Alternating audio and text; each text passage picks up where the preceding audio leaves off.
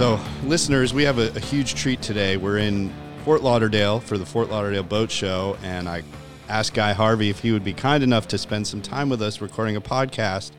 And lucky for you all, he said yes, invited us to his beautiful studio here.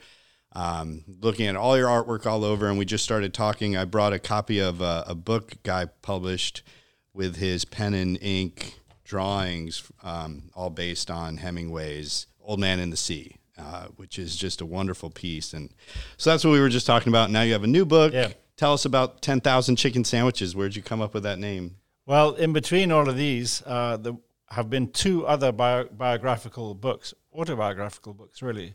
Uh, the first one was Portraits from the Deep, the same name as the television show I was working on in the early 2000s uh, with Bonnier and uh, with Sport Fishing TV, Yep.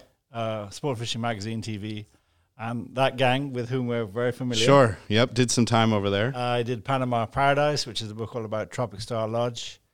And then during the pandemic, I found the time to do the, the really big version, which is a 350 page, uh, uh, weighs like five pounds, um, which carried uh, us from 2000 to present time, basically uh, 2021. Because during the lockdown, I, I used all that time. 100 days it took me to write 120,000 words and sent it to Dave Ritchie, and he cut it down to 55,000. Wow. We got it out in a in a um, reasonable time, but that was a mega project, and in all of that time, Charlie, I saw um, the the need for the very early years, the story to be told, and I based it on my mum's diaries. She wrote copious diaries about our early childhood growing up in Jamaica, in Western Jamaica, and so from 1955, 56 to for 30 years, it hadn't really been addressed and they all agreed that this would be a great story. And so they were waiting for the manuscript, and here it is. And it's it has quotes from my mum's diary. It also, of course, has a lot of um, real fishing stories from when I was a, a kid, a young teenager, because there were some memorable experiences of the fishing that they did, uh, fishing from a dugout canoe with an outboard engine to start with. Um, uh, through the 70s when we were competitive in the different Marlin tournaments in Jamaica, um, up to, you know, some troubling times in Jamaica's history. My time spent in the uh, Jamaica Defense Force, the Army.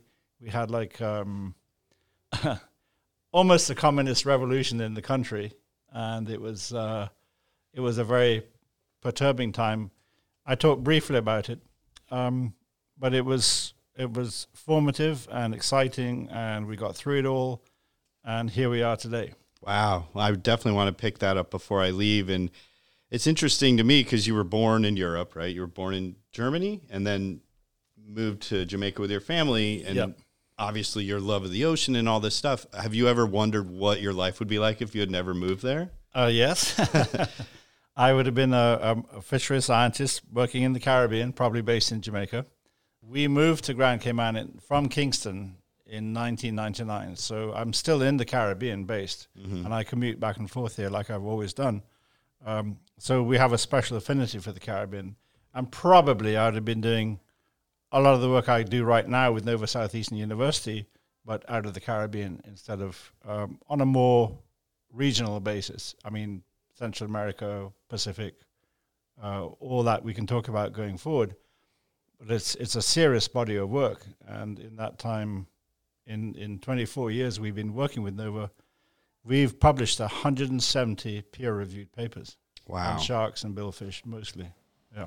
It's so impressive. I mean, you're 68 now, right? Mm-hmm. And to think of all the things you're involved with, it just blows my mind. I mean, all the artwork aside, you do all this work with fisheries, with conservation, with youth groups, media. You, uh, you're s- I, just it's a, it's mind-boggling. It, it, it may seem a lot. It's really very easy. Um, I've, I've never pretended to be good on the business side. So the science is where I really am, uh, as well as the art. I love painting still. And every waking moment at home, I have a beautiful studio at home in Cayman, very inspirational, is, is there's something new coming out every single day. Um, recently, I was in Guatemala and we're filming sailfish underwater for some more content, some, some modern content on on a, a, a better grade of GoPro than we used in the older days. and we saw some stuff with spinner dolphins and tunas and, and the interactions. And I said, I got to paint this scene. So I did a 15 foot canvas, 15 foot by six feet. It has about 115 spinner dolphins in it, which is a lot of repetition, a lot of painting, plus a couple of sailfish and some tunas, which add a lot of color and it's like hooray! So it's above and below. Yeah, no, it's it's all underneath. Okay. Yeah, because I was diving with them. Um, very cool, but again, that was a huge investment in time. I'll probably never sell it. Might sell some images off of it, but it was like these are personal projects that I take on in addition to all the uh, commitments I've made to licensees, um, especially in the apparel line, um, but also to our customers who want a piece of fine art. Sure. Yeah. Well, I just have to say, the first time I ever encountered you, and one of the reasons why I've always really respected you, is I was lined up to get your autograph at a boat show, and and I had my poster, and you sat there and you talked with every single person who came up to the table, and you were genuine, and you had your smile, you got this great smile. And so I always really respected you from that day. And then, you know, having getting a chance to work with you here and there has just been incredible. Um, but yeah, I've I just always had that first impression of you, and and you, you, still do it. You still go out there and talk with everybody. Thank you. I, I do it. Just yesterday, we had uh, Jessica, my daughter, and I gave a uh, a breakfast, uh, what you call a moderated conversation, to 500 members of the West Palm Beach Chamber of Commerce. It was a standing room only event at the Breakers Hotel. Wow!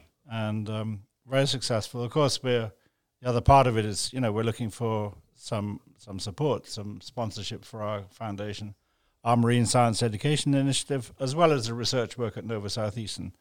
So, and then we followed that up with a lunch with all the trustees of that organization right afterwards. So we had a double header, which is very cool. Um, we, we, I say Jessica and Alex, who also work for me. Those are two children, right? And you'll see Alex probably walking here he was very helpful putting yeah. this all together. Oh, great! I appreciate him. Well, he just gone to do an errand, but he'll he'll be back soon. And um, they're both very entrenched and capable people uh, in their own spheres. So it's nice to see some um, succession taking place um, organically.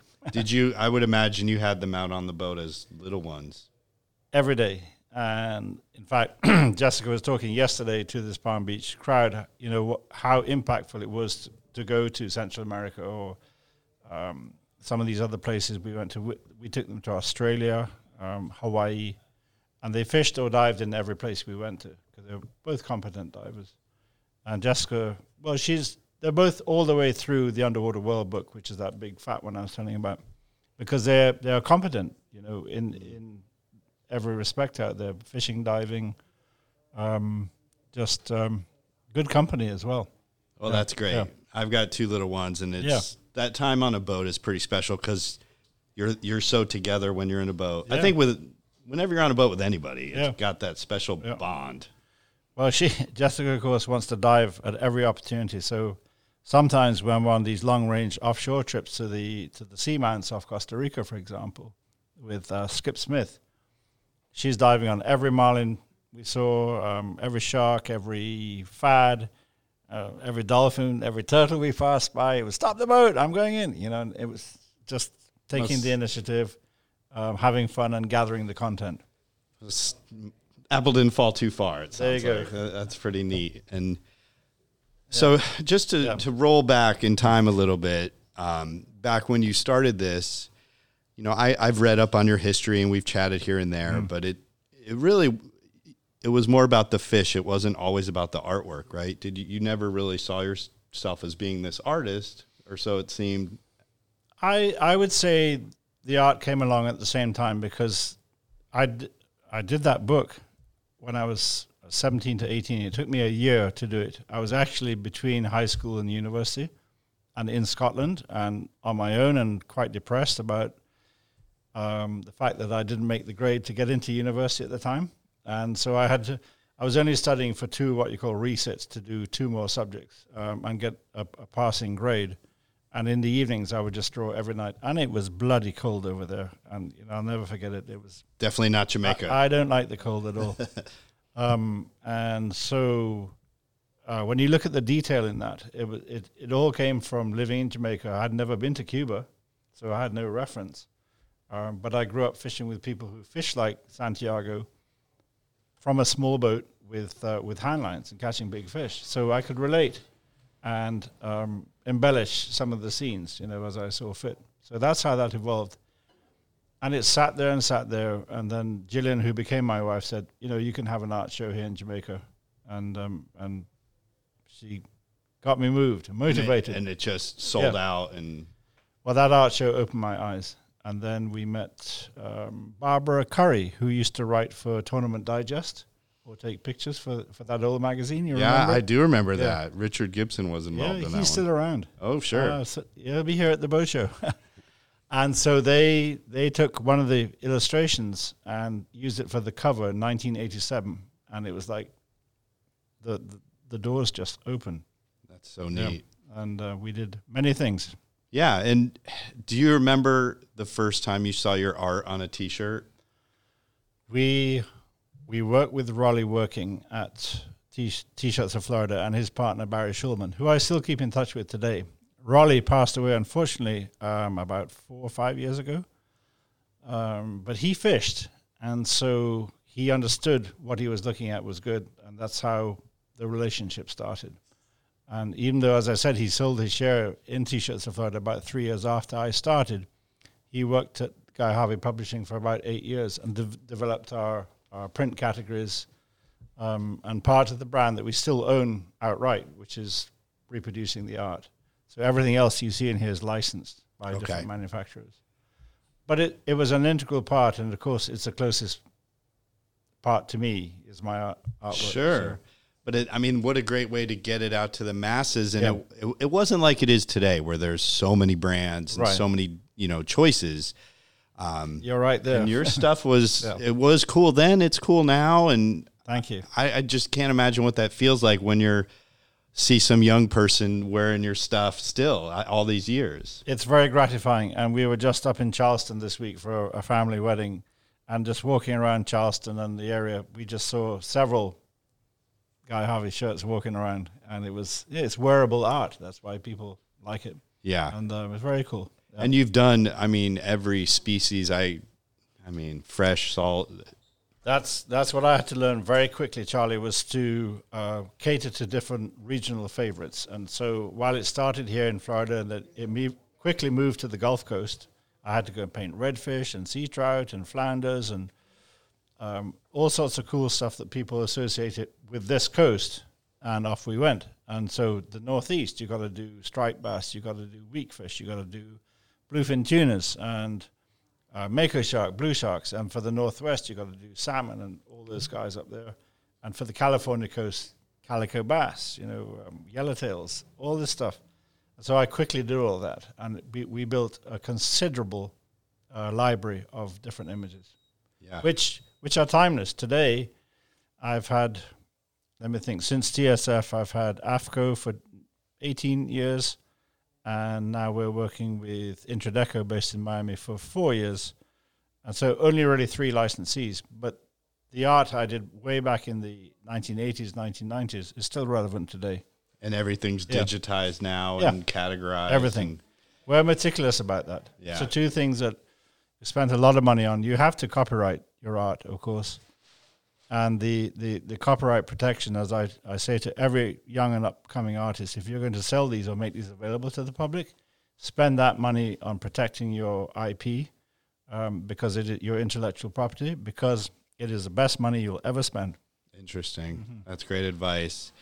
And, and I don't think people realize what good of a photographer you are. I can remember we published a lot of your photos, underwater stuff, and I mean you you can swim like a damn fish and get close to those things, but just magical stuff from Australia and Panama and all these places you would go to, you would come back and show us these photos, and it I, was, I love doing it, um, and I met some much much better photographers, including Bill Boyce, who we did many expeditions with. Uh, more recently, in in Tropic Star Lodge, they have uh, two fantastic photographers, Hans Hannes Ribner and uh, his girlfriend uh, Matilda uh, De Leon, who have taught me a great deal. And I have to show you my new screensaver, which is not a billfish. Wow. I That shot a that beautiful in uh, cat. South Africa. Yeah, it's a leopard of a tree coming down. Yeah. So photography of land animals too has also become a bit of a passion, and we've been to South Africa twice in the last two years, just to go on safari. wow, that's a great shot. I love doing it. but but back then you were swimming around with a giant camera. We were, And you were still. Yeah, it was hard work, and the the only time you really need a big camera is when you're filming sharks, especially big sharks like tiger sharks, oceanic white tips, um, some of the larger, other larger sharks, bull sharks, because you have to have some kind of protection in front of you. you poke them with it or? No, you don't. you just let them either bite it or, or you know, touch it with their nose and realize that it's not food, and they back off. You never actually use it as a weapon, but you can't do that with a GoPro. It doesn't work. So nowadays, GoPros shoot with the same high definition uh, and same quality that some of these old Sonys and heavy 50 pound Gates houses that we used to push around do, but they don't offer you that protection. So if you're going to do that, I take a stick with me as well. But like for blue marlins and uh, open ocean work, um, you can't beat you know a GoPro on a on a on a sled really with with lights for lightness, maneuverability, and the quality is there.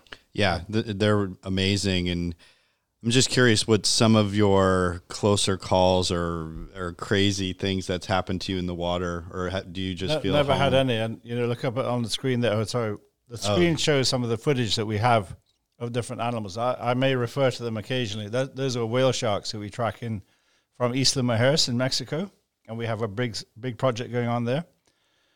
Those are spot tags that we put on them, and when it cycles around again, I'll I'll point it out to you. But um, Is that all th- on the website too? So we're looking all, at it's the, all on the tracking website. Yeah, So Guy Harvey Research Institute up on the screen in the studio. You Yeah. can see the different movements of the animals they've tagged. It's an activated, uh, animated website. It's ghritracking.org, basically, is, is the one Okay. to go to. So it's got all the billfish, sharks, etc. Tons of stuff to look at. Um, both, um, mostly pop up, sorry, mostly spot tags, but some pop up tags as well. I mean, hundreds of animals.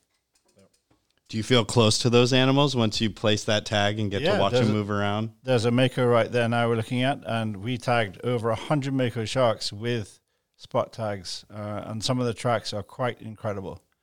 And these, unlike pat tags, they give you a um, uh, a fix within five meters of reality. So it's That's pretty accurate, close. Yeah.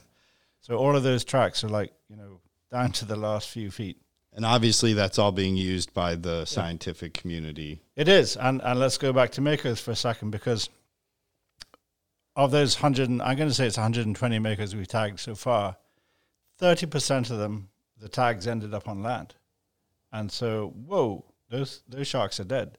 So we have this mortality rate of over 30 percent, which is totally unsustainable for any fishery, and it set it set off all kinds of alarm bells uh, with NOAA, with National Marine Fisheries Service, and um, they changed the laws. They suddenly um, increased the minimum size for retention. Um, they actually now there's a moratorium on taking mako sharks in the Atlant- in the Western Atlantic, all because of this data, and it showed that the mako sharks are really, really extremely overfished, and we're facing the same problem now with mahi mahi. Uh, we've had the problem with um, white marlin, sailfish to a certain extent in the Atlantic, not in the Pacific. Um, but several species that you know we thought we'd never deplete um, have come very close to what they call vulnerable to extinction. The silky shark up there, more tracks in the Galapagos, where we're working with the Charles Darwin Institute. Uh, the silky shark is the second most caught shark in the world in the shark fin trade, after the blue shark. They're like a brown blue shark, basically. And so there's a whole bunch of tracks there. Oh my that you can gosh. see. So the value of all that, that's a scalloped hammerhead there, is that in planning your marine protected areas in the open ocean area away from your 200 mile exclusive economic zone, you now have a reason to say, hey, this area is highly frequented by sharks for whatever reason, feeding or mating or whatever. So we should protect this area. Protect that area. And, and that knowledge was only Yeah. in the last 10 years we were able to really do all that. in the right? last five or six years. um, and there's an area just to complete the Mako Shark study in just north of the Yucatan. It's over a bank area, so it's fairly shallow, obviously fairly productive. But we worked on white marlin sailfish, uh, whale sharks, and Mako sharks, all in the same place. And the amount of spots that came up out of that area is just quite incredible. And so it's obviously an area of great significance. And if, if we in America had any jurisdiction or common sense, Yeah, just protect. we would throw a legal net around it and just say no fishing whatsoever. Yeah. Yeah. Because that's, I mean, if we don't protect the the next year class and all that, Yeah. obviously, and, and sharks especially are such a, a slow growing species, Long and they live only have a growing. Yeah. couple pups, and um, but, that was something we didn't expect. This uh, area of intense activity. Uh, we don't know why, but I'm pretty sure it's it's just feeding opportunity for for all these animals. Yeah. I also liked when you did your your book on Panama, Mm-hmm. and you drew the map of Hannibal Bank, No, that was uh, or was it uh, the the Coiba? Penis Reef. opinion? Yeah, Uh, well, they call it Zane Grey Reef. but Angray Reef. They remind me that Zane Grey never actually went there, so they they call it. oh the yes, that's a Reef. that's yeah. a bone of contention, right? Yeah. Um, well, he never did. So it, it, it sounded sexy, you know, hey, Zane Grey, you know, blah, blah, blah. It's like saying, you know, some other famous guy was there. Anyway, um, we dived on that in 1999 with a, a BBC film unit.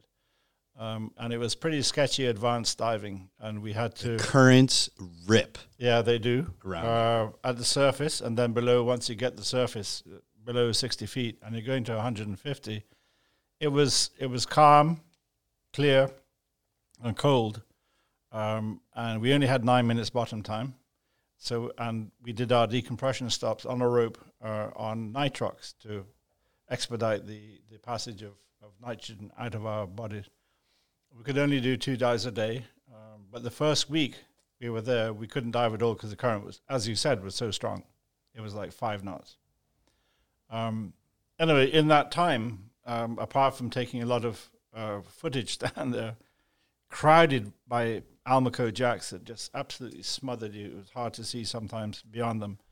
Um, I could scope out the reef and get a pretty good mental picture of what it looked like.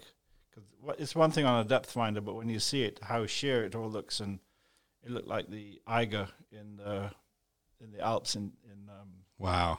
Just a massive mountain. massive mountain, bare rock, no coral, and uh, tons of sea life, big groupers, snappers, some sharks, huge manta rays, all sorts of cool animals. Um, but of course, limited time. I'd love to have gone down there with a, a small submarine. Just really poked Oh, I around. spent uh, two hours down there. yeah. Yeah. But just the the way I guess it felt like I could see how your mind worked a little bit when I saw that drawing. I don't know. It was really. It was opening. it was the the result of we did two dives a day for seven days, so fourteen dives on that spot. Wow. composed that mental image. Yeah, and you could barely see the other side from one side. So yeah, and you were pretty knocked. I have to say, you know, you Just to stay down there. Yeah. I'm sure is a hell of a that workout. was not cool. So between the diving and Hmm. also the fishing, I mean, do you prefer one or over the other? I, I I enjoy them both, and some of the best expeditions we've ever done have been combos. So like uh, going to Cocos Island with uh, the Madam and the Hooker, we did that three times. They had a compressor on board, they had dive gear, and we could uh, do three dives a day and then fish two sessions about three hours each. Um, and you didn't have to go far in those days. The no fish zone was only about five miles out. Uh, and we catch grand slams every day, dive with striped marlin until you were tired, and then go dive with manta rays and whale sharks and do a night dive at the end of the day. yeah, it was it was intense, but boy, did you see stuff. Uh, Wow. you still can do that. That's a that's amazing, and and obviously that just feeds your Yeah. art creativity. I would think. We did the same thing in the Azores. You say the Azores um, about 20 years ago as well. Lots of diving out there. Lots of big white marlin, blue marlin to dive with. Um, and Princess Alice Bank, which is two two hours south of uh, Fayal, the island we're staying at, um, comes up to 80 feet. So it's an easy dive and tons of life out there. Just amazing. You just stop in the middle of the day when it's nice and sunny and um, Just jump in? Just jump in. Everybody go down. Wow. Go take a look. But it, I mean, the do you feel like the ocean? Obviously, you've gotten to see so much of it and and meet all these creatures and fish, but I mean, there's still so much unknown, right? Everybody, everybody thinks we, we know everything about the ocean marine systems, and you don't. Every day, even if you go to the same place time and time again, it changes daily, weekly, with the currents, with the um, tide, um, seasonally. Everything is always on the move, very dynamic. Um, I think it's you know safe to say that one of our longest running studies has been uh, in Grand Cayman at the uh, Stingray City Place, where we started a project there uh, 22 years ago. Um, people had no idea why the stingrays stayed there for so long, how many male and female ratio, when they bred, and um, we found how dynamic that whole system was over this time. Um, we've tagged over 650 rays in that time, 22 years there. Wow. And at any one time, you can go there and you see 30 or 40 at a time. We do surveys twice a year for three days. We catch every single ray. They're all tagged with a pit tag so that you know we keep a track of them. We don't track them over distance. We just know they enter our database, and so we have them on record. Um, and they come and go, and some you don't see for a couple of years, and then they show up again, and all of that. But um, that that long term tracking of a long lived animal is is what it takes to really understand the population. And, And of course, sorry, the the, the socio-economic well-being um, or the, the sort of benefit to the community of having that marine interaction for which people pay um, is obviously consequential to the economy of the of the country you're talking about. oh, so it's in- a in the same way. Yeah. kind of attractive. Absolutely. Yeah. Each one of those animals, I the, the big females which live 50, 60 years, I would say in in we we estimated that each animal, based on the number of visitors that go a year, um, generates five hundred thousand dollars US a year, and so if they live for twenty years, that's ten million, um, and they live for fifty years, most of the big ones, without accidents, and um, and so at that time we were doing all this analysis. They weren't protected, and it's like you go to the minister of the environment and say, This you need to money. do something. Yeah. Yeah, you know, 'Cause people were, there were stories of people catching them and you know eating them. so it's like why would you why would you not put a legal fence around this area and just save it? Yeah, that's using that model, that socioeconomic model, Mm. is a great way to get people's attention. But it's the same for billfish, just about any kind of fish. You know, uh, we we don't encourage bottom fishing in Cayman because people want to see groupers and snappers and hogfish and all this stuff, grunts out there. They they don't want to see a, a, a desert. So why would you not have a big marine park area, which we do? We have a 40, 45% no take zones now in Cayman. Are you so there's so many things environmentally that can weigh on us as anglers, you know, who love the environment and fishing. Do you like how concerned are you about coral or habitat and those kinds of things? Coral is uh, coral is a real problem. I'm not a coral reef biologist, but I've I've picked up enough um, working at a coral reef marine lab in Jamaica for many years, um, just off by association. Um, and to have to make a comparison, uh, 'cause- because we all forget, you know, there's this this shifting baseline syndrome, Charlie, that affects all of us. Um, where you get used to what you see around you now and you forget what it was like you know two years ago or five years ago or even longer 10 years ago and jessica and i went uh, on a liveaboard dive trip to the uh, gardens of the queen south side of, of uh, cuba just before the pandemic and we went to coral reefs that were as, as close to pristine in the caribbean as you can get there are many in the Western Pacific, by the way, that are still in very, very good shape. The Caribbean has not been so lucky. There's also a lot less reef systems. But here was we were looking at staghorn and elkhorn corals and, and uh, big stony corals that were just untouched. And the reason being, there was they're far offshore. The reefs are about 40 miles out. Um, there's no coastal development development in the area. There's no agriculture. Um, there's a little bit of uh, fly fishing that goes on, all catch and release from those little keys out there. But basically, there was no interference at all, and all the dive sites had um, big mooring balls on them. So up and down 70 miles of reef. So there was diving access and fly fishing, catch and release, and that was the only human influence. And it was amazing, astounding. Just beautiful. Yeah, and even you know, climate change, which is includes acidification, which would affect stony corals very badly, or anything with a um, a calcified shell, and of course water temperature. And I'm sure this year there's got to be bleaching out there because we have very bad bleaching in Cayman right now. Because of the elevated water temperature, as you've had here in Florida. But generally, the, the, the, the reefs were in very good shape. So that's that's where we came from. Um, you add to it, you know, where, where I grew up in Jamaica, fishing pressure was enormous from both um, spear fishing, uh, line fishing, and also uh, fish pots or fish traps, which okay. is any form of indiscriminate fishing is no good for the fishery. You know, you know all that. So reefs have suffered from all of that. and nowadays you got you know stony coral tissue loss disease, and you got different um, bacterial effects and all sorts of other detrimental things happening to coral. Um, and so the cover of living coral in the Keys now, I think, is around two percent by comparison, in Grand Cayman, where I live, it's about 8%, which is, you know, still not good. And you go up to Little Cayman, which is a bit more pristine.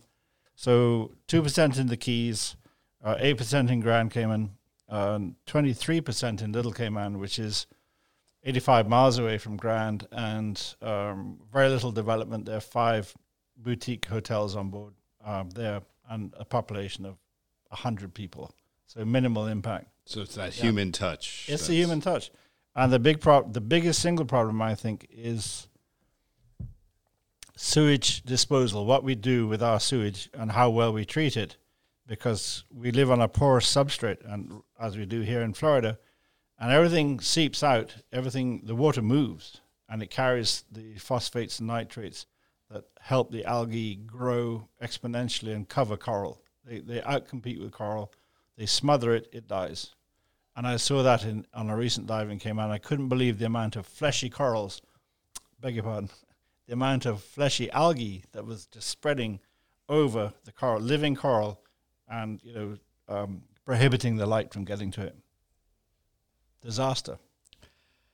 Yeah, well, I don't want to get all sad here, but no, the thing is that it can all change. Right. And and just as in this book and every book, I I end up with um, what needs to be done, uh, and there are other authors who do the same thing. They they point to what's gone wrong, how they measured it, how severe it is, but what what changes can be made, and certainly in terms of overfishing, because that that's a just as big a problem worldwide. Uh, more marine protected areas are the answer. There's no doubt about it. Um, you, you've got to extend protections um, you can fish around those protected areas, mm-hmm. But leave them be. Uh, have no take whatsoever um, of any um, shellfish, finfish. Just let them do their job, and um, and it does work. It does. It comes back, and it's encouraging. I mean, we've seen it in various fisheries too, striped mm. bass, mm. And, which are unfortunately kind of in trouble again. But it, it ebbs and flows, and mm. and I think with the science you guys are gathering, it makes all those things easier and and obviously raising money and doing all these things you're able to do. That's the tough part, Charlie. It's, it's Lord, since we've started this marine science education initiative, it's been a lot easier to raise money for kids' education by comparison to raising money for fish. Fish are still cold and smelly in people's minds, or they belong as a fillet on your plate, and they don't think of it as a living animal. That there's the tagging of the t- of the uh, whale shark we're talking about oh, live cool. with a guy. You don't catch a whale shark and tie it up. You dive you on do it. Do it all in the water. Drill it, drill it, and then put the thing on in the water. Yeah. Holy crap! Yeah, it works. So that's how you get those tracks. Because all the other sharks, you have to catch them somehow. Yeah, like those OCEARCH guys lift them out of the water. But well, that, that's what they do. Yeah. That's you're, you're just hanging on to the dorsal fin there. Well, have they tagged a whale shark? I'm I do not think sure. so. No, they've done white sharks and tigers and stuff like that. So the whale sharks um, have become an important animal simply because of their ecotourism value now, and there are there are five different aggregation si- sites around no nine different aggregation sites around the world. Uh, one in the one in the Gulf of Mexico off Texas, but the biggest one in the world is right off the Yucatan, which is convenient for us. You go there a lot. There are others, yes, um, and so they've all become um, eco-tourist destinations for people, and they it stopped the killing of whale sharks basically because in Asia they killed a lot. But now they're seeing the value, Yeah. and they're so cool. Yeah. In Isla, you could be catching sailfish off a bait ball, and there oh they are. Oh yeah. It's pretty amazing. Yeah. So, um, so you know, I'm a big uh, supporter of shark ecotourism to end up on a good note because people pay pay a lot of money to go and see sharks in the wild and uh, take pictures and have close encounters and blah blah, and lots millions of dollars is generated are generated and not a single shark is killed. Yeah. Hmm. And and but like we were saying about research and stuff, those projects you're doing are so expensive. And Yeah, can you generate some of the money for that? To it all kind of works together, I would think. It does. So we, we have several streams of income um, for the foundation. One is, of course, if you buy any any Guy Harvey merchandise or product, uh, a portion of the proceeds go back into the research work. Uh, we have a, a specialty license plate here in Florida that generates a lot of money, and a lot of people ask, "How can I help?" And said, "Well, buy a specialty plate. A, they look good on your car. I've got the mahi on my Thank- truck right now. you. There you go, my man. Um, they look good, and, and B, people know, you know, it's it's a fish uh, that that people are familiar with, and they're pretty. Um, and money, actually, the good story is money from that license plate program goes back into the Mahi Research or Dolphin Fish Research Project, which we are the biggest supporter, uh, biggest sponsor, and we help uh, Wes Merten, who runs that program, uh, in the Atlantic and Pacific do lots of tagging. Um, we had so we have that. We have we do work with the Florida Lottery from time to time. So we do a lot of fundraising, um, as all of these nonprofits do. Uh, we have a, a very active board, and recently, because of the the education initiative, we had some big sponsors like Florida Power and Light come on board, and they they will give us money for more than a year, so a three year program. Uh, some other corporations. Um, I think it's important for people to realize that, though, that yeah. it, this is a, a way for you guys to give back to the resource Right. because I think it's easy to see your stuff on a license plate or something and people don't put two and two together and they may say like oh he's just licensing his stuff but you're actually out there raising money and the stuff's going back to research so I, I really hope people will get that message mm-hmm.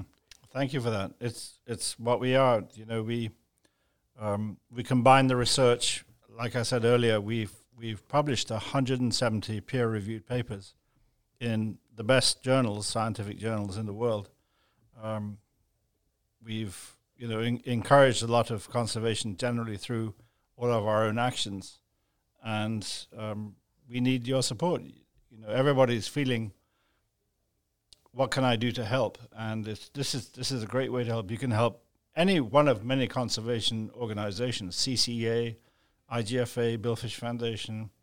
Um, there's tons of them, either locally or regionally, that you can support, and they all need cash. It takes cash to care. I say.